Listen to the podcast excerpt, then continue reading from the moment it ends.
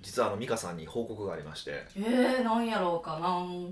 ー実は、まあ、ちょっと今この9月10月ってあのーまあ、経営計画の時期なんですよね。一年の中で一番あそうそ重うそう要そなうんです1よね年間の経営計画をしてっていう話はまあいろんなところさせていただいてると思うんですで基本的に今なんでかっていうと9月末までぐらいに終わらせてないし10月の頭に終わらせて101112っていうのをまあ来年の2021年ですよねその2021年のおまあ要はススタートダッシュをここでしちゃうと。でそうスタートダッシュでなかなかこうパワーがいるけどちょっとその2021年に入った時にもうトップスピードに入ってるようにするためにまあ、3ヶ月前に経営計画を立てるっていうのが一応うちの考え方で、まあ、そういうふうに動いてるんですよ。でまあ今はまだその経営計画は完全に終わってなくて今はなんていうのかなその予備っていうかその経営計画でこう何やろまあ一応フォーマットは決まってるんですけどだけじゃなくてもう一つのメインテーマを考えようみたいな、どういうことをやるかなみたいなことを悩んだりとか考えたりとかしてるところなんですよ。あ9月の合宿景気が合宿に向けてのテーマ決めみたいそなうそうそうテーマ決めをこうだらっとしたりとかしてるんですよでそれに向けてちょっといろいろ今こう仕事の働き方とかを変えたりとかうんいろいろしてるんですよ改革ですねそう改革をしてまして絶対これミカに突っ込まれるわって思うことをやってるからやうしん多分、まあ、これ聞かれてる方も多分えって思うことかも、まあ、特にその僕のところでねたくさん勉強してくださってる方に関して言うとあのえって思うことがあると思うからなんですが言ってたことをなんか覆すような出来事そうそうそうそうおちゃんとこれ説明しとかなあかんなともうそろそろ秘密基地で解散みたいなあのそれはそれでいいですけどねあ それはえ困る困るいやもうなんか働かなくなった一番私がき切れるというか困いるやまあ僕もそれでなんか不動産投資とかで生きていきますけど ねそれで全然構わないんですけどいやそうじゃなくて仕事の仕方をちょっと大きく変えよう変えようと思ってうんそんな変えることありますかなんか午前中に仕事4%業務するみたいいな、やいやもうそういう話じゃなくてうんあの手帳をやめましたえ手帳手帳をやめましたどういうことえ手帳やめるってどういうことですいかや今まで、えっと、ずっと、まあ、これはあの仕事術の、ね、商品とか買ってくださった、まあ、いろいろとか僕お話ししてるから多分そこはご存知だと思うんですけどきあの基本的にあの中小企業の社長さんとか、まあ、あの起業したての人は絶対に、えーバーチカルのウィークリーの手帳を使うべきだっていうことを、まあ、散々言い続けてきたわけですよねそうですよね言い倒してるんですよで私その考えは全く変わってないんですよえ変わってないんです全か、く変わってないんですけど僕はちょっと、まあ、考えるところがあって、えっと、全部スケジュールをデジタル管理にしようっていうふうに変えたんですよいやそれはもう大反対というかもう大反発ですよぼ暴動起きますよえ今までこんなになんかデジタルにしてるやつなんかクソくらいできない感じで言ってましたよいやでもねいやあのちゃんとさ文脈を聞いてもらったら分かるけど絶対ダメだって否定の仕方はしてないしあの当然これ理由があるから説明はしたいなと思ってだからこれここでしゃべわざと喋ってるんですよなんかもういちいち説明するのめんどくさいなと思って「ああこれえでもそのなんかれ手帳ちゃうんですか?」とか言われたりとか そう昔はなんか予定とか合わせるときになんか手帳やったら、はい、パッて見てから何月何日大丈夫ですってはいものの23秒でできるけど、はデジタルの人はこうやって携帯を開いて「あちょっと待ってくださいね」ってピッピッピッピッってやってる「俺の待ってる時間返せ!」って言ってそこだけははねいやお、ま、今も思ってます思ってるのにそこだけは今も思ってる思っているやのにちょうどほんまそまさにそうで今日ねあのーまあちょっと悪かったとか電話がかかってきたんですよはいでまああのちょっとアポをねあの、まあ、お互いスケジュール調整しましょうって言ってたんですよねたまたま今回はあのパソコンを開いてたからよかったんですけどヒデさんがそうそうパソコン開いてたからよかったからスマホとパソコンまあまあカレンダー連動してるじゃないですかはいで連動させてるからいいんですけどこれ電話がかかってきて電話でスケジュールしようと思ったらどうしたらいいのと思ったんですよよく考えたらあだからそういう時はあのハンズフリーハンズフリーにすいやわかんないけどハンズフリーってスターバックスでハンズフリーできないでし ょもう横の人全員バレますそうそうよねうみんなグラビア大阪ってバレるじゃないですか俺のアポがと思うじゃないですかえそう逆にあのあれですよ電話出る時今後あのアップルやったら付随してる中いやあまあまあもともと僕はイヤホン使うタイプだから全然それできるとは思ったんですけど、でもうつもちんたらぽんたらするしやっぱそこに関してはイライラするなってのはああるんですよのうんうんあるんやけどもうそれすらもちろん目をつぶらないといけないなって思ってて僕の中では今えそれは憤りに感じるんじゃなくてそこは我慢しようって思ってるってことですかいやおうんなんかどうやって我慢しないでいいかなってまだ、ね、正直悩んでるところもあるんですけどでもちょっとそのそれ以外の別のことを考えててそっちを考えたらとりあえず一旦はあデジタルにした方がいいなっていう判断なんですよ。そう、うん、じゃあなんかそのなんていうかお互い調整するときに時間がかかる以外はあの手帳よりデジタルの方がいいって今結論ってことでいすかやちゃうんちゃうんですよちゃうんですようんあくまでその僕の話なんですよだから中身言いますけど今多分これ聞かれてる大半の方はやっぱりまだ、えー、とバーチカルのウィークリーの手帳を使うべきだっていう考え方が変わってないんですよでななんでかっていうとそのなんていうんですかねななまあいろいろこうあるんですけど、まあ、基本的にねそのバーチカルででななんでバーチカルを使うべきなのかを多分理解すると一番いいと思うんですけどあれはそのこの時間に何が入ってるってことがすごくその視覚的に分かるんですよ予定を、ね、予定、予定をねでそれプラスそれプラスでそこに何時に何をするっていうのを入れていってなるべくたくさんのタスクを詰め込むためにあるわけなんですよね意味わかりますはいこの時間に例えば2時から3時にこれやって3時から4時にこれやってっていうふうに予定を立てていって、うんえーっていうのがこのバーチカルのやっぱそのポイントなんですよね。もうスケジュール調整そうですそもうんすべねすべてそのタスクもスケジュールに落としていくっていうのが、ポまあ、ポイントなわけですよ。はいってことはこれ何が何なのかっていうとたくさんのタスクがあるっていうことが前提なんですよね。えそうですよだって仕事皆さんしてるもんそうそうそうそうスケジュールに入れないといけないぐらいたくさん仕事があるっていうことをうんがやっぱ大事であるんですよだからこそそう手帳を使いましょうなんですようんけど今僕がちょっと今まあその会社の在り方を変えようとしてましてあの要は僕が働かないよう、まあ、は働かないって言い方しちゃうとおかしいですね、えっと、よりその意思決定だけにしていって、えっとまあ、うちのメンバーとかそのグループの人たちとか、まあ、他の人たちも含めてうん僕の周りの人たちですね含めて、えっと、その人たちがよりそのに、まあ、こう権限を移譲していってその人たちに頑張ってもらうと僕は最終決定とか責任は取るけどあとはもうみんなやってねっていう風な感じにするから、うんそうすると僕はタスクがを減らすってことじゃないですか。はいでそうするとタスクを減らすのにタスクがたくさんある前提の手帳を使っていたらこれはやべえなと思ったんですよ。えー、そのあの普通に考えて、はいあのバーチカルのはい、あのスケジュール帳に、はいスカスカなスケジュール帳で使えるってイメージじゃないですかうんスケスカスカにして使うっていう方法は一番、まあ、方法としてはあるし、はいえっとね、それが一番、まあ、その書いたいとかそういうこと考えたら便利楽なんですけど、けど要は間が隙間がいっぱいできるわけじゃないですかバーチカル開いたら。そうですうもめうなんか いやほんでほらもう僕貧乏症じゃないですかえやっぱタスクで埋めたくなるんですよわかりまあすかんやんそれはそうそうそうだか減ららしてるのにってえ要はだから今までの癖としてもう埋めることが僕の習慣になってるわけじゃないですかおーでもその習慣を崩さないといけないんですよで崩すためにどうするのかっていうともうこれは手帳をやめるしかないと思ったんですよ、えなんかパラダイムシフト的な感じですか、まあ、パラダイムシフトはえ壮大すぎまちょすかちょっと言葉が違うとチョイスがおかしいとは思いますけ どまあでもそう考え方を考え方のそう考え方を変えないといけないから考え方を変えるために、えっと、今まで使ってるツールだったら多分今までの考え方のままでいっちゃうからもうツールうん変えるしかないなと思って、それがデジタルだったんですねでまあデジタルまあ一応だからってあの紙は一切使わないのかっていうとそんなことはなくて一応あのうちの会社のオリジナル手帳蛇腹式、ね、蛇腹式手帳、あの1年分を一気に見渡せるっていう革命 的な僕としては革命的と思ってるんですけど革命的な手帳がありまして、はいまあ、その手帳は使うとしてああその紙は使うんですねそれはだってほら書くとこ少ないからあれってわかりましたでもえそのか紙の方の手帳は何用に使うんですかあのもう大きな出来事があるとかだからそれこそあれなんかも時間入れて例えば例えばじゃあうんな何時からポッドキャスト収録って書いたらもうそれ1個埋まるじゃないですかもうブロック埋まるじゃないですかだから1日何個ももうアポとか入れたりはできないんですよはいだからもう本当に、えっと、大きな出来事とか、まあ、例えば大阪にいますよ東京にいますよ福岡にいますようんっていう大きな出来事とかここもう合宿の日はこことかああとこ、まあ、こ講座がここにこの日にありますよ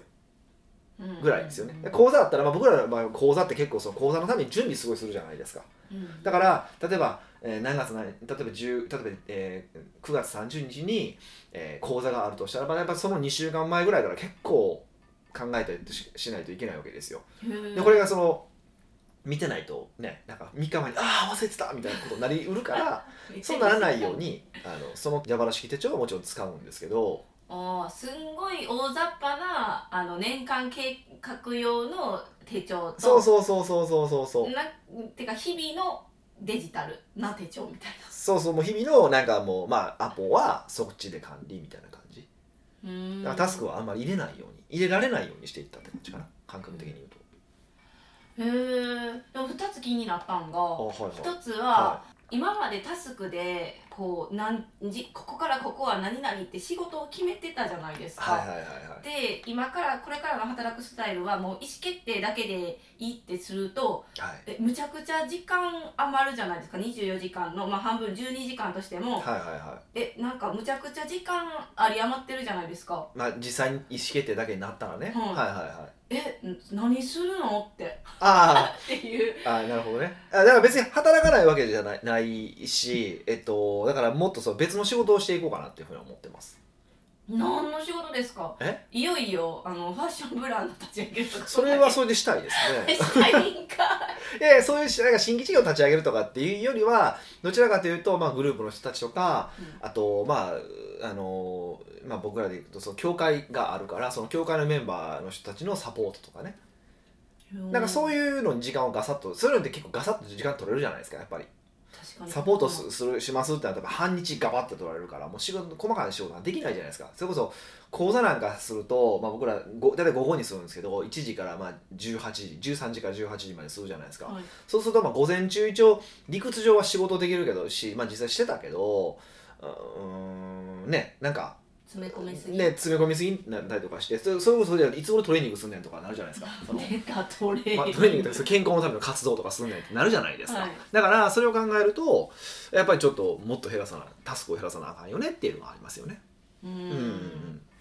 えもう一つは、ダブルブッキングどうなるんやろみたいなやっぱりその手帳で書くとはいうん消せるから、うんなんか仮予定みたいな、まあでも仮予定そもそもしないと思うんですけど、うん候補日とかあるじゃないですか多い人数やったら、うん1日程じゃなくて3日程ぐらいあるじゃないですか、はいはその時手帳やったらそのなんかさーって書きやすいけど、いはい、はいデジタルってこう入れなきゃいけないじゃないですかでそうですね決まったら消さなきゃいけないとかやからはいえなんかそれはすごいまた手間じゃないんかなみたいな、まあ、そこは確かになんかちょっと面倒くさいですよね。うん、それどうするんやろうって思ったんです今のところはなんかまあそんなにそれはないやろって勝手に思ってるんですけ どっていうレベル感、まあ、今はもう目の前ですぐ決めればええやんっていうぐらいの感じではおるんですけど、うーんまあ、確かにその難しさはありますよそれでもまあね、うん、やっぱりまあ手帳と比べるとこう刺さってできないからねほんまそれは思いましたいまだに思いますしだからデジタルの方がいいっていうやつは頭おかしいと僕は思ってますからいやでも一位になっちゃいましたよもう9月からえだからデジタルの方がいいとは思ってないから一切うんたたまただ僕のその思考の癖を直すためにそうしてるだけだから多分僕も多分手帳戻ると思いますよまた手帳を開発するんですかねなんか違うそのそう次のステージの手帳を考えなあかんなと思ってます僕の中ではうーんでもよくそのなんていうかそんなにてあのデジタルはあかんって言ってたし、うんあはいかんっていうか否定的やったし、はい今もいあのデジタルになってるけど否定的やけど、はいえよくデジタル使おうって思いましたねって思ったんですけどだからまあその目的を考えたって目標目的目標ですね目的目標を考えたらまあデジタルの方がベターだろうっていうことですよね僕はそこはこだわらないんで、まあ、手段は手段なんであくまでも手帳なのかデジタルなのかっていうのはうんいやそなんかヒデさんのそれは考え方やけどなんて言ったらいいですか、こう今ポッドキャスト聞いてる人って例えば、はいデジタルやった人もバーチカルにヒデさんがずっと言ってたからなった人も多少はいると思うんもでちすよろんもちろんいらっしゃいますでめっちゃ今めむしろめっちゃ多いですよけどなんかやっぱりその聞いてもえ言ってたこと変わったから覆したやんってなんかちょっと裏切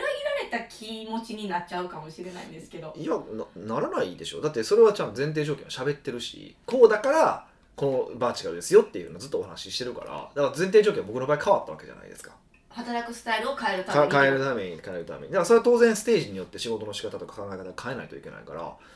うんうん、だからそこはちゃんとだからだからだからここでちゃんと言っとこうと思ってうんでも突然あれあいつデジタルに変えやがったと思われるのも嫌やし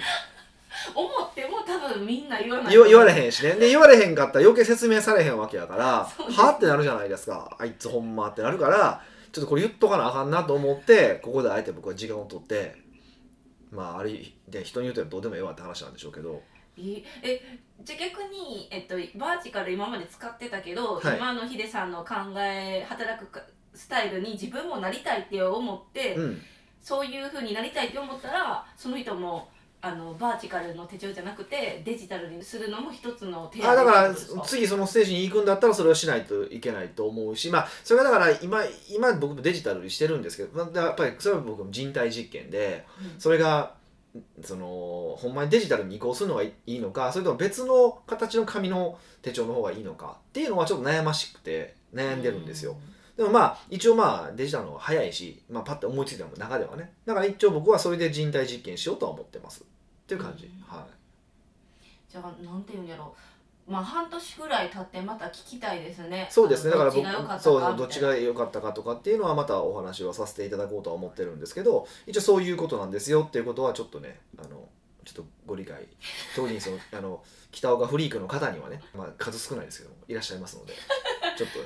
たいな試してみるし試してみた結果また報告すそるれはします よとそれはもう義務としてね義務としてしますけどもでもな半年後にこのネタ絶対取り上げますそうですねぜひそんな感じでよろしくお願いします北岡秀樹の奥越えポッドキャスト奥越えポッドキャストは仕事だけじゃない人生を味わい尽くしたい社長を応援します改めまして北岡ですミカですはい今回は、今回はですね、はいあのいつも質問取り上げてるんですけど、はいはい昨日私もこれめっちゃ分からへんって思った話があってはあの昨日身内というかグループの中で、いはいミーティングっていうか、まあ、ご飯食べに行ったじゃないですかああまあ今ちょっと合宿の時期ですからねはい、うはんい、そういうこと、うん、でその時に、はいあの議題に上がってたのが、はその依存とうん、先生の言うことを素直に聞くってどう違うんかっていう話をみんなでやってたのにああなんかしてましたねそうヒデさん全然笑ってるだけで輪に入ってくれなかったじそゃうなでいですすねか LINE 返信してましたからねえそれなんかいやそのヒデさんが答えてくれへんかったのもはいはいめちゃくちゃモヤモヤするし、はいはいはい何が正解やったんって思うああいやみんな考えたらええんちゃうと思ってただけなんですけど別に俺がなんでですかこういつもこれはこうではってこう示してくれるいや別に俺に振りなかったやん振られへんかったから別にええやん勝手にしてたらええやん別にいやいやいやでもみんなチラチラ見なが らあの合ってますみたいな感じやったのに華麗にスルーしてたかバらレするして LINE してましたからね、うんえだから、うあんちょっと思ったんが、はいもしかして、うんヒデさんも答え持ってないかもって思ったんですよああなるほどねそうせんだって依存と先生の言うこと素直に聞くってなんか、うんでもヒデさんも依存したらあかんって言うじゃないですまあか、そもそも自分でビジネスしてるわけやからはい、あのー依存っておかしくないですかだからサラリーマンがなんであかんのか別にあかんあかんあかんのかって言い方したらおかしいなえっとあかんサラリーマンがなんであかんのかっていうと会社に依存してるからじゃないですか何かあったら会社が何とかしてくれる何かあったら会社がちゃんとでもとはいえ会社は給料払ってくれるっていうのがうダメなわけじゃないですかでおそらく自分でビジネスしてる方っていうのはそういうこう会社にこうなんかちょっとこれあれやな普段言う言葉を使うと金玉握られてる状態なわけですようんうんうんこれってやっぱり良くないよねってそれ要は少なくともなんか経済的には会社に依存してるっていう状況じゃないですかはいそういうのが嫌だな、まあ、あと時間的にはかっていうのはあの嫌だから、まあ、起業してると思うんですよ、起業してる人だとうん、もちろんあのなんていうかなすそれがも動機の全てではないと思うけどでうんもそれは必ずあるはずなんですよろん、はいつまりその依存状態を、まあ、当然人っていうのは何かに依存して生きてますようん家族だったりとかいろんなのもあるんだけどもそれを減らすっていうことを目的にして起業してるはずなのに結局先生に依存するんかいみたいなのあるじゃないですか。えでもそのあの先生の言うことを素直に聞いた方がそのかやりえ成功しやすいというかその、はいはいなんか結果も出やすいっはいはいはいてはい言ってるじゃないですか、うん、だ言ってる言ってるしあそれ正しいんですよえじゃあ依存と何が違うんっていう話じゃないですか結局考え方の差だと思いますけどね、何の考え方の差なんですかえうん、その人なんていうのかな、うんまあ、その人に頼頼ってる状態で依存とそのまんまやけど、うん、あのえでも右も左も分からんから、はいはいはいはいその分からんことをはい教えてくれるのが先生じゃないですか、はいはいはいはい、で先生がこうだよって言ってこうしなさいって言ったことを、うん、そのまま鵜呑みにして正直に聞くことはえなんかこうもうすごいいいこいいことっていうかはいいいことじゃないですかあいいこといいことだから僕はだからそうすべきだと思ってますでもその環境が依存ってことなんですよかいあ何です かいかい何ですかい何ですかい 何ですか なんで漫画みたいになったのもう考えながら喋っとったらこんがらがっちゃういやだからいや別にそれはね、あのーそれ自体は僕依存と思わないんですよだからそれ学ぶってそういうことやから学ぶイコール何依か存をする何かをいや依存うんまあある意味学ぶってある意味その依存って言ったらそれでもいいと思うんですけどそれでも全然多分間違いではないと思うんですよだって、うん、と必ず学ぶっていうことは本であれうんなんやろその先生が直接講義受けるなりコンサル受けるなり何でもそうなんですけども少なくともその人のフレームでフレームを聞いて生きてあの勉強学ぶわけじゃないですか。うんってことはどのどの勉強法であれそれ本で勉強したしたとしても例えば何か自分で調べながらやったとしてもそれなんか本とか何かを調べてやるわけでしょっていうことは必ずその人のうー主張とか価値観含まれたものを学んでるわけですよ。うんその意味でいくと、うん、全くその依存状態な何もそのないニュートラルに学ぶってことはできない。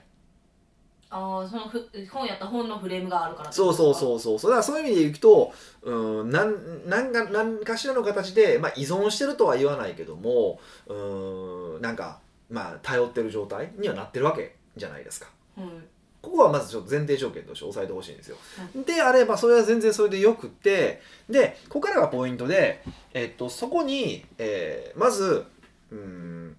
まあ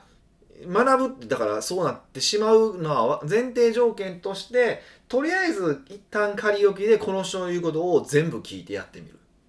うんっていうことがまず必須なんですね。でないと,、えっと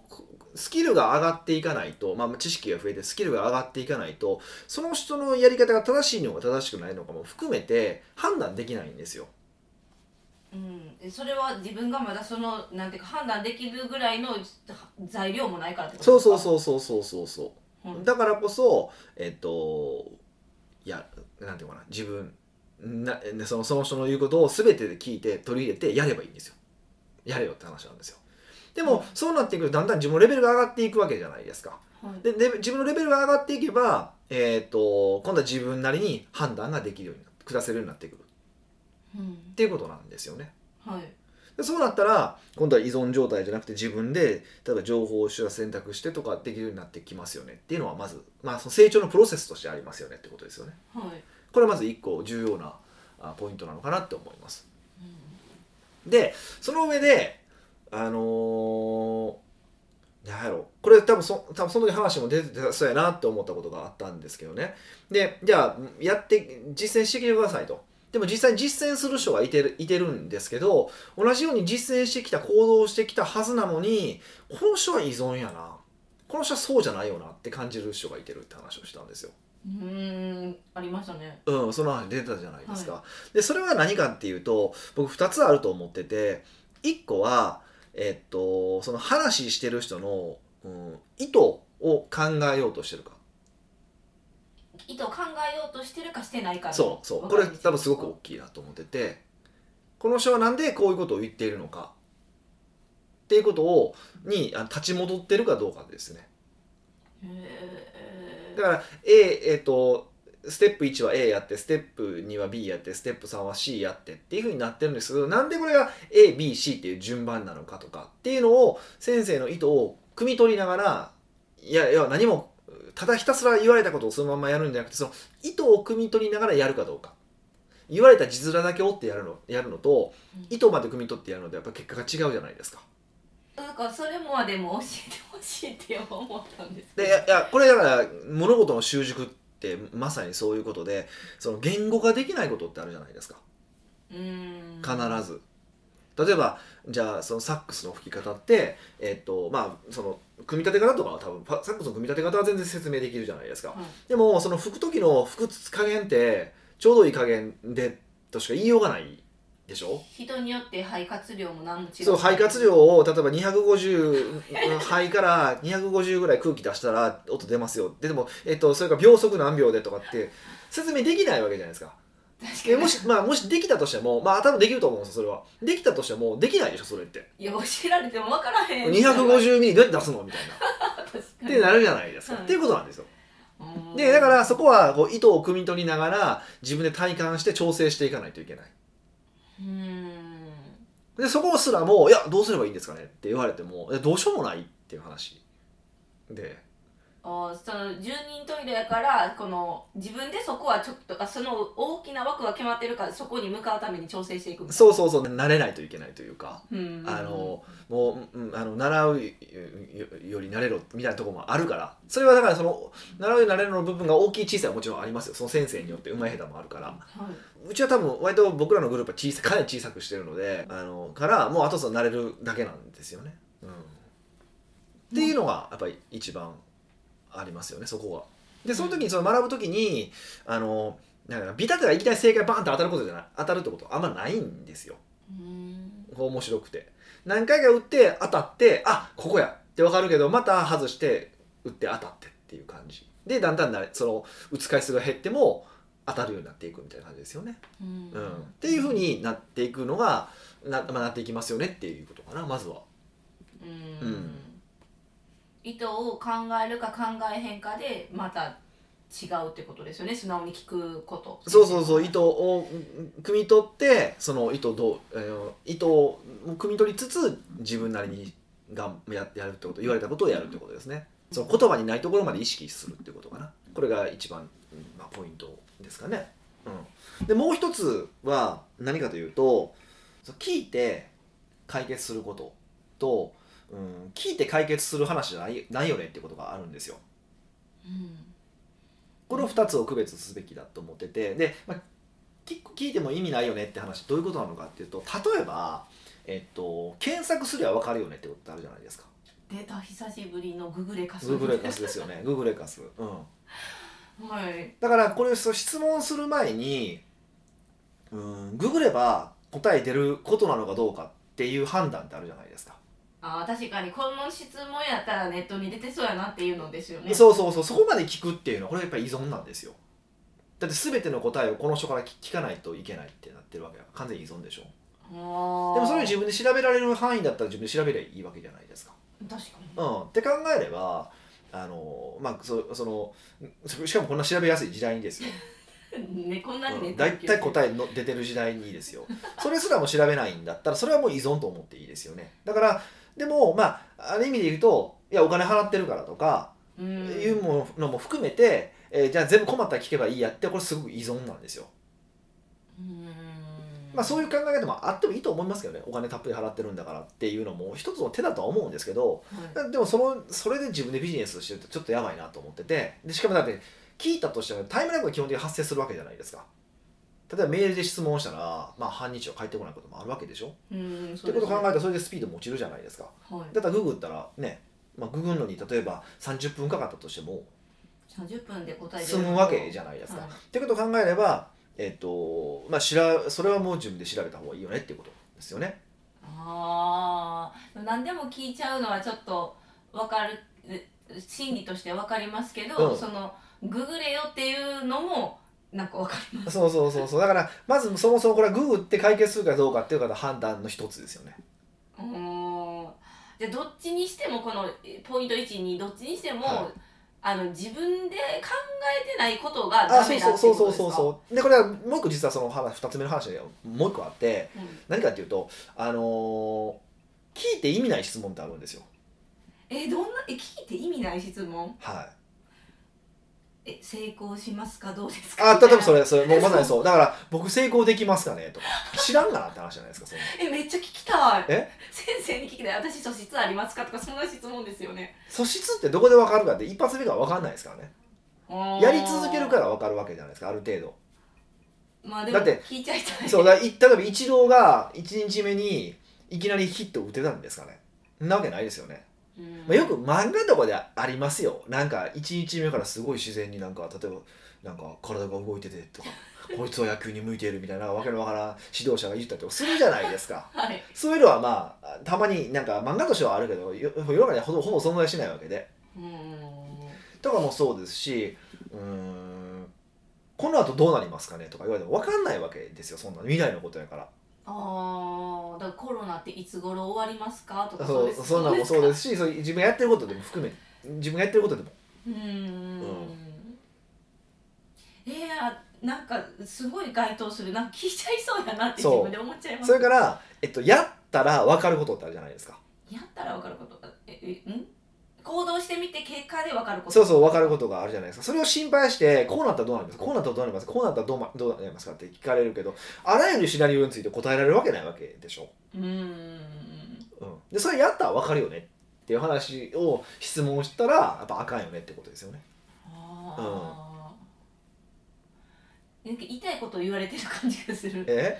よくそんなことなんか聞いちゃうことを言われてるそうですねそうそうそうっていうことですそねれが依存状態やあねのってそうそことですうかそういうことですねだからまあ